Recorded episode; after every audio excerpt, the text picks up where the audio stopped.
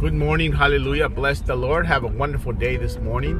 I'm running a few minutes late. I am in Boston doing a job. God bless you, and I'm praying for you. Uh, don't forget tonight, come out to pray with us at 7 o'clock tonight. Uh, the verse for today is Romans chapter 3, verse 5 and 3 and 5. Now, this is what it says 3 to 5. We can rejoice too when we run into problems and trials, for we know they help us develop endurance. Bang, endurance. And endurance develops strength of character. That's what you need. And character strengthens our confident hope of salvation.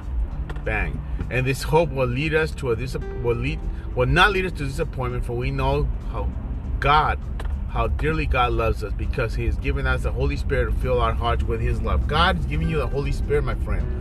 God is giving His Holy Spirit to be to bless you. Stay focused, stay the course. Keep growing, keep growing, and keep trusting the Lord.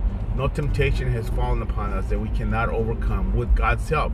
Don't be prideful. Don't be prideful. That Satan was prideful. That's what happened to him.